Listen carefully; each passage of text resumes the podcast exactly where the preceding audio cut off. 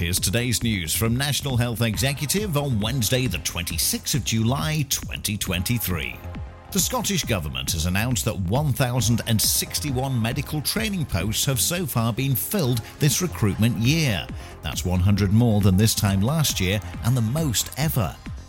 The UK Health Security Agency has launched a new three year strategy.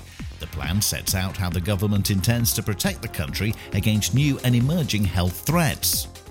And UK researchers have launched a new project aimed at exploring the genetics of children to better understand disease mechanics. The programme is being led by the NIHR Bioresource in collaboration with the charity Anna Freud, the NHS, and the University of Cambridge. And that's the latest. Don't forget to like and subscribe to make sure you receive every new bulletin and check out our website for our stories in full nationalhealthexecutive.com.